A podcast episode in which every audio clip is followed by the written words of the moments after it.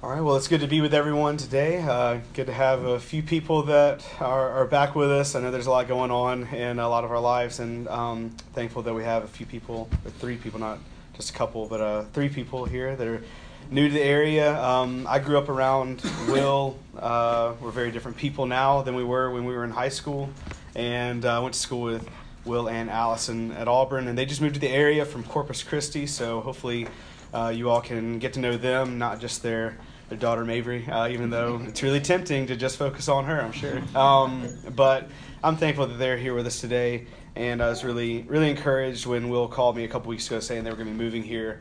Um, and I think it was pretty last minute. I think he called me like two days after he found out, or a few days after, and uh, then they were here. So um, a lot going on with them, but thankful that they are able to be with us and work through some of the difficulties of the move and everything like that, and get a little bit settled. Uh, we're going to start in Colossians 2, and we're going to reread some of the things that uh, James read for us this morning, and then um, we'll get into the lesson. So let's go ahead and read Colossians 2. I want to start with verse 6. Therefore, as you receive Christ Jesus the Lord, so walk in him, rooted and built up in him, and established in the faith, just as you were taught, abounding in thanksgiving. See to it that no one takes you captive by philosophy and empty deceit according to human tradition, according to the elemental spirits of the world, and not according to Christ. For in him the whole fullness of deity dwells bodily, and you have been filled in him, who is the head of all rule and authority. We'll read the rest of uh, that section uh, towards the end of the lesson, but I think it's really interesting that Richard chose that song because he didn't ask me what I was preaching on. Um, but the whole psalm we just sang was about the foundation, specifically of the church, but really we're talking about just our foundation, right? I mean, the church is the body, and the body is made up of the members, which is are us. And so um, I think it's really interesting and kind of funny and ironic how that, that happens a lot. Um, sometimes people's thoughts are on the same wavelength, and uh, usually it's not mine and Richard's thoughts that are on the same wavelength, but they must have been uh, in preparation for today. I want to talk about being rooted and built up in Christ. That's what he says in verse 7. Um, he says that you've received Christ, so walk in him. Rooted and built up in him, established in the faith. So I think that what he's saying is that you've received Christ, and what's going to help you to walk in him is being rooted and built up in Christ. Now, this is not something that Paul is saying to the Christians in this area because um, he is like coming back to them necessarily, or he has plans to necessarily come back, and he knows he's going to see them, and he wants to hear a report or anything like that. We, we don't know exactly all that's going on, but we know one thing that he's not with them, and he wishes he could be with them. He says that in the previous few verses in Colossians 2. I think it's also important to keep in mind what he says at the beginning of Colossians that he this is seems to be a really solid group. Um, he praises them and he says that he gives God thanks for their faith, um, for their walk in love, and for their hope that they are um, living in, in light of. But what he does say in the first uh, section, the first few verses here of Colossians 1, he seems to have um, not cons- maybe maybe a little bit of concern. Not that he's worried because they don't have knowledge, but in verse nine, his prayer is that they may be filled with the knowledge and um, all spiritual wisdom and understanding. I think that's because although they were solid now, there were some things that were going to happen and maybe just were happening in the present that would cause some people to be led astray, cause them some people to be confused, and even kind of forget the teaching that they had been uh, taught uh, originally. And although you could be very solid and sound, and you could have good works, you can have a strong faith, and you could be like really, I mean, we, we just got done this last year talking about how everything you know built up to love there in Second Peter, and how love is like really the the thing it all hinges on, all those qualities of of being a Christian, but it's also like the culmination of it. Like it's so hard to get to that point where you have that and you live that and you show that out. But he says in the first few verses of Colossians 1, they, they seem to have that. And they've heard, and he's heard of this and they, they're living in light of the hope that they have in Christ. Well, that doesn't mean that they're immune to other teachings influencing them or that they could be distracted by all the chatter. Because as we look down in Colossians 2, he, he lists some things that, are, that could take them captive. He lists philosophy and empty deceit, according to human tradition. So the human tradition seems like it's part of the philosophy and empty deceit, but maybe it's something different as well.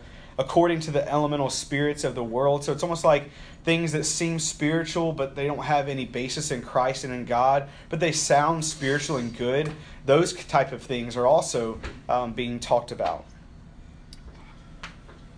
you know, when, when I think of our lives today, um, and when I think of my life, I think of all the chatter around, and I think of how distracting it is for me. It never used to be distracting for me, but now, um, and we'll get into some of the specifics later, but there, there's just so much being talked about. There's so much, so many ideas that you know you could let influence your way of thinking, and you know, one of the tough things is that you don't always see how those ideas will show themselves in your actions and in your in your life. And I think that as we get into the lesson, that it'll be pretty clear that our foundation, the things that we trust in, the things that we listen to, and that we kind of allow to really affect our heart and our mind, they, they do show themselves in our actions. You know, Jesus talked a lot about foundations and our roots, and he talked about it in a few different ways. Um, he talked about soil and how there's a certain type of soil that soil that receives the seed and it lasts and it takes root and there's um, fruit that's produced from that. But there's a lot of other soil that it really rejects the the seed, which is the word he says, or you know it, it accepts it for a while and then it, and then it just kind of uh, chokes it out. Uh, he talks about how there is someone that builds a house and one person builds it on solid ground and one person builds it on sand. One house stands tall and the, well, I don't know how tall, but I mean, one house stands, and the other house has a great fall. And then he talks about a tree that is known by its fruit. And he used this example to show the type of tree, uh, that the type of tree determines the fruit. So I find it interesting in my life that sometimes I can think about my actions, and if I really examine them, they don't reflect the, the root. They don't re- reflect the seed that was sown. And there are other times where my actions really do reflect the seed that it was sown being Christ, but really at my core, I'm not really focused on Christ. I'm just like, my actions act like they do. And I, I think that's a tough thing for us to examine in our lives is, is, my, is the root, am I rooted in Christ, and are my actions reflective of that? And those two things both need to be there. Let's go over to 1 Corinthians 3. I want to talk a little bit more about the idea of a foundation and what we could be rooted in. In 1 Corinthians 3, um, he doesn't really talk about all the different foundations. He actually says that there's only one foundation. But he talks about a lot of different things that we can build uh, that founda- build upon that foundation. Uh, in 1 Corinthians 3, we'll begin in verse 11. And this is after he's just said that you know he's laid the foundation, which was uh, based on Christ uh, that you know God gave him this, and someone else is building upon it. And then verse eleven, he says, "For no one can lay a foundation other than that which is laid, which is Jesus Christ. Now, if anyone builds on the foundation with gold, silver, precious stones, wood, hay, straw, each one's work will become manifest, for the day will disclose it." Because it will be revealed by fire, and the fire will test what sort of work each one has done. If the work that anyone has built on the foundation survives, he will receive a reward. So, I think you take this passage a couple of different ways. One is that it's speaking specifically to those that teach and continue building on top of a foundation that was laid. Um, we know of another passage where he says that um, I planted, Apollos watered, and God gave the increase. Kind of like that, like working with people and teaching people. So um, you think back, and these people were taught, he says, by Paul. And he says, I laid a foundation. And then uh, someone else is building upon it. So once you lay the foundation, the work's not done. You have to build upon that, right? Well, what are you building with seems to be the, the point he's trying to draw out and, and really cause them to consider. Are you building with things, are you allowing people to build on your foundation with things that will last? Or is it things that will be burned up?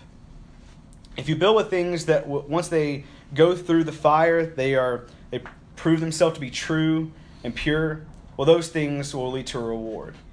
Another way to take this, I think, is just when we think about our life and we think about just our foundation and what we're building on ourselves, not like what I'm helping Richard or Daniel build upon or anyone else. You know, I didn't think about just my life. what is the foundation that's there? For some of us, the foundation could be uh, built by someone who we really trust and we love and we think they had our best interests at heart. And, it, and, we, and we've tested that foundation and we, we believe it's true and it's based in Christ. Some of us, we sit back and we think, well, the foundation that was laid actually was, was laid by someone who didn't really know the truth. They really didn't build the right way. But I found that the foundation, I found a, that the foundation um, just needed a little bit of changing, and it's actually true. Like I'll give you an example. Like you could have been brought up by you know a very loving mother who you know she loved you, good intentions, everything, and she taught you to be a good person, right? But there wasn't a lot of depth as far as like spirituality or focus on on God. But the things that she taught were actually right. Like taught you to the things she taught you to do were actually in line with Scripture. But then later on, you realize that you know what that foundation wasn't actually right. That foundation was not the right foundation. I need to be founded and rooted in Christ and in God. And then let those actions and, and the good things she taught me actually um, take form after that. And there could be other people that are here that uh, the things you were taught, you've had to just go back and just dig it all up. Because that foundation was not any sort of, not that there was no semblance of goodness there, but the teaching was totally wrong. It was not based in God, it was not based in Christ. And there were some fundamental things that needed to be uprooted in order for you to go in and actually lay a foundation that is true. Well, regardless of if you're thinking about that in that way or if you're thinking about it as you as a teacher or something like that, the point that Paul seems to bring out in 1 Corinthians 3 is that everything that you build on that foundation is tested. And I don't think he's saying it's tested by people. He says it's tested and becomes manifest for the day will disclose it. What day? Well, I think it's the Lord's day. The Lord's day, when, it, when that happens, it will, everything will be tested. Your foundation and what you've built on that foundation will be put to the test. And so the question is, what have you built? What have what have you been using? Have you been using, uh, and I don't think he even really seems to, you know, diminish the, the, uh, the materials that could be used here.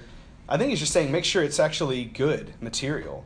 You could use gold, silver, precious stones, wood, hay, straw, as long as it holds, uh, as long as it holds its value and it's pure. And when the fire comes in and tests it, it's actually worthwhile and it's, you know, something that lasts. That's fine. There's a reward there. But do you really think that hay is going to last the test of fire? You think straw is going to last the, a test of fire? The way I think, the answer is no. And that could be a lot of, there could be a lot of fluff that we build upon Christ with.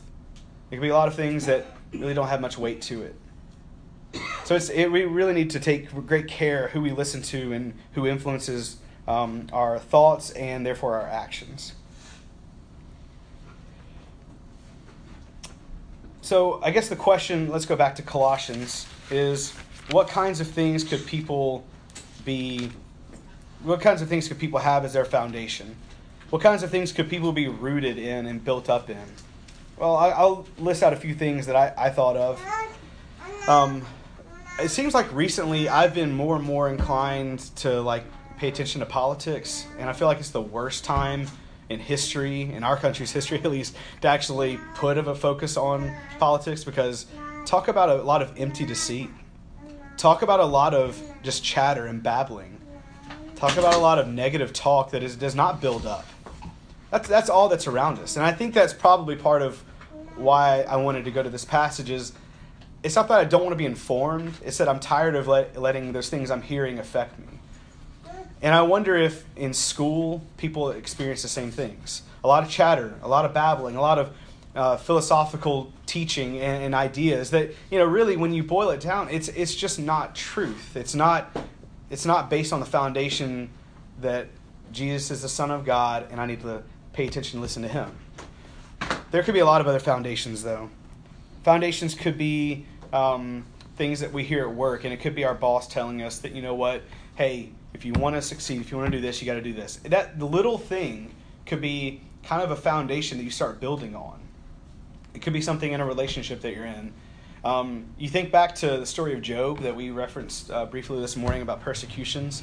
You know, if he had just let that little nugget it wasn't really nugget. His wife kind of like talked his ear off a little bit um, in Job. But if he had let that nugget of just like, like you know, come on, like it's almost like she's saying, you are doing good. You have done good. You know, this God's doing this to you for no reason. Unlike his friends who were saying you must have sinned, she said something that's actually appealing to Job if you think about it. Like she almost solidifies and kind of like compliments him, saying, "Yeah, you've been righteous. You know what you need to do now? You need to curse God and die." That's what you should do. Because what other response is there? If he had let that little thing take root in him, who knows what the end of his story would have been?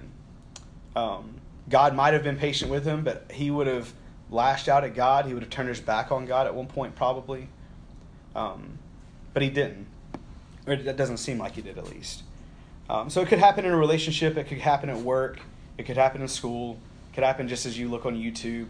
I mean, there's so many different things that can affect this.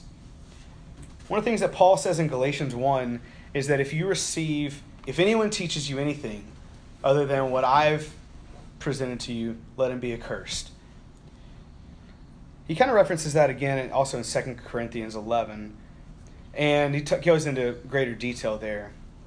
So I also wonder if maybe there's some things that we could have laid as a foundation in our lives that are in line with like or they're in the realm of spiritual things. It's you know this is good. I'm, I'm using the Bible, and you know what does my what I need to take root in.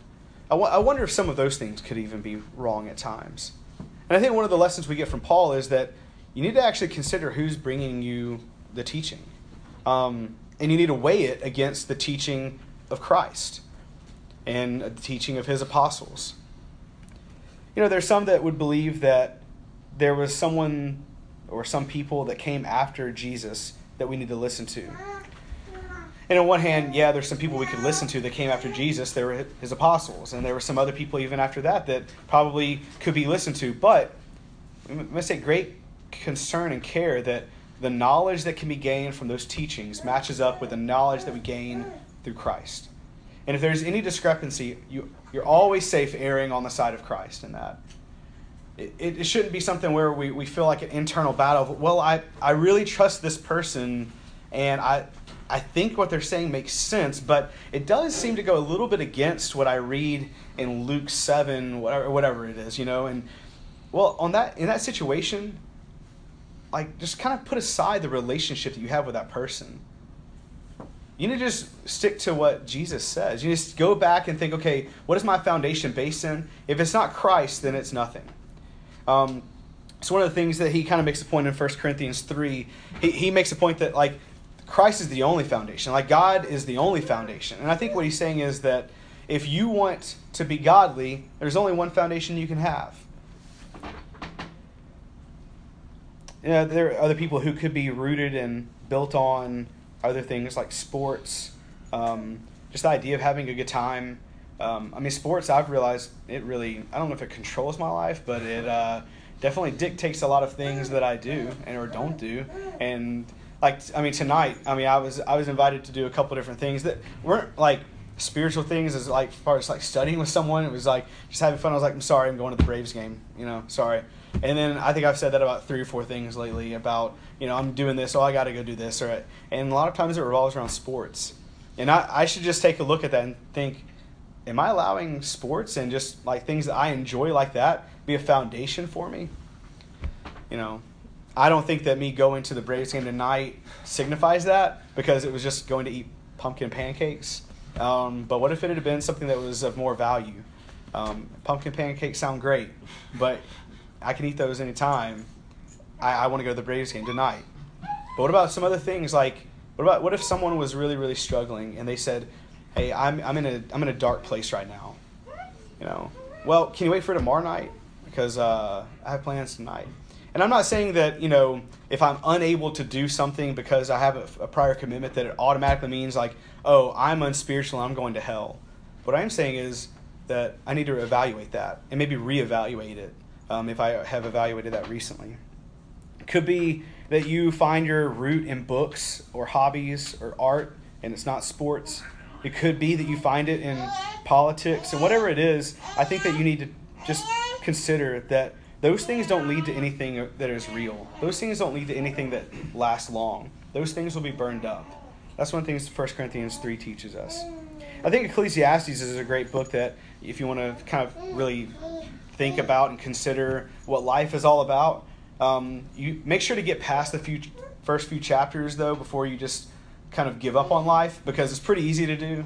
Um, in a, on our Monday night study, we're going through Ecclesiastes, and uh, after the first study, there was a guy that was like, "I don't like, I don't." I'm like, "You need to hang on." Yeah, I, I mean, because one of the things he says is, "With much knowledge, there's vexation." Like it is hard to to wrap your head around and to accept that this life doesn't bring a lot of things that are meaningful with it. Not that there's aren't good things that happen in this life or can happen, but what's going to be there in the end? Like when the day comes, when the Lord's day happens, what what have I gained in this life that's going to actually last and going to, you know, stand true? Not much. Let's go over to Ephesians 5. Ephesians and Colossians are two passages that are very similar. Um, they, I mean, they almost mirror each other. Um, and there's a chance that Colossians was basically taken from Ephesians and was just kind of Paul like amending a few things or you know taking a few things out or something like that. But it's very similar. In Ephesians 5, we'll begin at verse 6. Paul says, Let no one deceive you with empty words, for because of these things the wrath of God comes upon the sons of disobedience. Therefore do not become partners with them, for at one time you were darkness, but now you are light in the Lord. Walk as children of light. For the fruit of light is found in all that is good and right and true, and try to discern what is pleasing to the Lord. Take no part in the unfruitful works of darkness, but instead expose them. For it is shameful even to speak of the things that they do in secret. And then he goes on to say that everything that everything's going to be exposed by light, and everything's going to be seen. Empty words leads to empty actions, which leads to an empty faith, and that's just deceitful. Um, if, if people try to feed you empty words, things that aren't true, things that don't amount to much, well, that's probably just leading you to do, doing nothing, or nothing of substance at least. And that's causing you to be in darkness. And I think that a lot of the people that listened to those Pharisees in the days of Jesus, they were listening to empty words, which led to actions, but they were empty actions. And really, Jesus himself said that they were blind. You know, they asked, Are you saying they we're blind? And he was like, hey, look, I mean, you see now, but I think his the implication is before before Jesus came on the scene, they were blind. They were in darkness. True words lead to true knowledge and righteousness, righteousness, which is really walking in the light. And we, we studied through First John uh, several months ago. That could have been a year ago now. I don't really remember. Um, but you know, one of the things we talked about there is that we need to walk in light as He is in the light, right? I mean, John 1 is very clear that Jesus came and he is the true light. And if we, so we take First John and John 1 and we combine it. If we just walk in the light of Christ, then I'm walking in the light of God. And I know that I'm, that I'm doing what God wants me to do. So I guess the kind of question is then, okay, so talked a lot about what we're built on, what our foundation is kind of that's not really a lot of application all that all that is there. So what what could this lead to? Um, like what what will happen if I'm not rooted and built in the right things, and what what should happen? And I guess another question we could ask is, um, how has He allowed us to be rooted and built on Christ? Let's go back over to Colossians. We'll finish reading that section in Colossians 2. Uh, we'll pick up in verse 11 and read through verse 14. Colossians 2, verse 11. In him also you were circumcised with a circumcision made without hands, by putting off the body of the flesh by the circumcision of Christ, having having been buried with him in baptism, in which you were also raised with him through faith in the powerful working of God, who raised him from the dead, and you, who were dead in your trespasses and in the uncircumcision of your flesh, God made alive together with him having forgiven us all our trespasses by canceling the record of debt that stood against us with its legal demands. This he set aside, nailing it to the cross. He disarmed the rulers and authorities and put them to open shame by triumphing over them in him. So, what how has He allowed us to be rooted and built in Christ, and what do we have now that we now that that's happened, if that has happened? Well, one of the amazing things that I see there is in verse 14, He's canceled the record of debt that stood against us with its legal demands. Um, the law served a purpose, and it served a great purpose. But one of the things that we read of in the scripture is that what the law did was kind of show us our sin. That's what the law does. Um, it's not that there was no way of having some sort of, of repenting to God, that He didn't provide a way, but that way of repenting to God, it was not lasting forever. It was not it didn't last long. So Jesus was required. The sacrifice of the only begotten of God was required. And through that, the, he's canceled the record of debt. He says that he set aside. He set aside the law and its demands and he nailed it to the cross. That's not to say that the law of Jesus, that I think we, did we talk about that last Sunday? Um, maybe that's another study. But I, I, feel like we talked a little bit about the difference in you have the law of Christ and the law of, of Moses, basically, and really, are we freed from one, but are we truly free in the other? Well, yes and no. Um, it's our choice to be brought under the law of Christ. It's our choice to say, you know what, I'm going to be a servant. Not that I'm enslaved to this law, I choose to be a servant of Christ. And in, in that way, we're still under a law. But it's not like it has demands that um, are, are hard to bear, where there's not a path where I can be forgiven if I don't do that or if I go against that law. So he's nailed that old law. He's nailed that law uh, with its legal demands to the cross. And he, then he says that he disarmed the rulers and authorities, put them to open shame by triumphing over them in him. There's a chance he's talking about Pilate, Felix, and whoever else was, you know, in power at the time. But I also wonder if he's talking about spiritual authorities and rulers. Who did God, who did God put to open shame when Jesus was raised from the dead? Satan put him to open shame. I mean, I'm not saying everybody knew, but everybody that, that saw Jesus, everybody that, that had listened to him, they knew at that point that Satan had no power. That if, I, if they were to believe in God and to draw near to him, that they would have access to him fully. Because they believed that Jesus was his son at that point. Uh, I think the New King James says that he handcuffed the authorities, uh, and I, I really like that idea you know, they actually um, bound Jesus. But once he died, and once they wrapped him up and they put him in a tomb, kind of looks like a little bit like a prison, and they left him there. And then him being raised from the dead and proving that he's the Son of God, it handcuffed all those authorities and put them in bondage. So that's what we have access to if we are rooted in Christ. And he also allows us to be rooted in Christ through these things, through the sin that we can have forgiven of, and through the fact that there's nothing standing in our way from having access to Christ, from believing in him, from his teaching. So, why does all this matter? Well, besides the fact that Jesus makes it clear that our root, what we're rooted in, matters when he talks about he's the vine in John 15, we're the branches, right? Like what we're rooted in and built up in matters. Besides that, I want to go to Hebrews 13. There's a couple passages, and then the lesson will be yours. Hebrews 13, I want to read starting in verse number 9. Hebrews 13, beginning in verse 9. Do not be led away by diverse and strange teachings, for it is good for the heart to be strengthened by grace, not by foods which have not benefited those devoted to them. We have an altar from which those who serve the tent have no right to eat.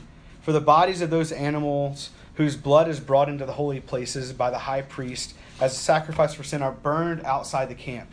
So Jesus also suffered outside the gate in order to sanctify the people through his own blood. Therefore, let us go to him outside the camp and bear the reproach he endured. For here we have no lasting city, but we seek the city that is to come. If we are not established in Christ, then we make the sacrifice of Jesus null to us. And we don't have an altar or sacrifice for God. And that also means we have no city that is yet to come. The last passage will be 2 Timothy chapter 2. 2 Timothy 2, and we'll start in verse 16. 2 Timothy 2, verse 16. But avoid irreverent babble, for it will lead people into more and more ungodliness. Their talk will spread like gangrene.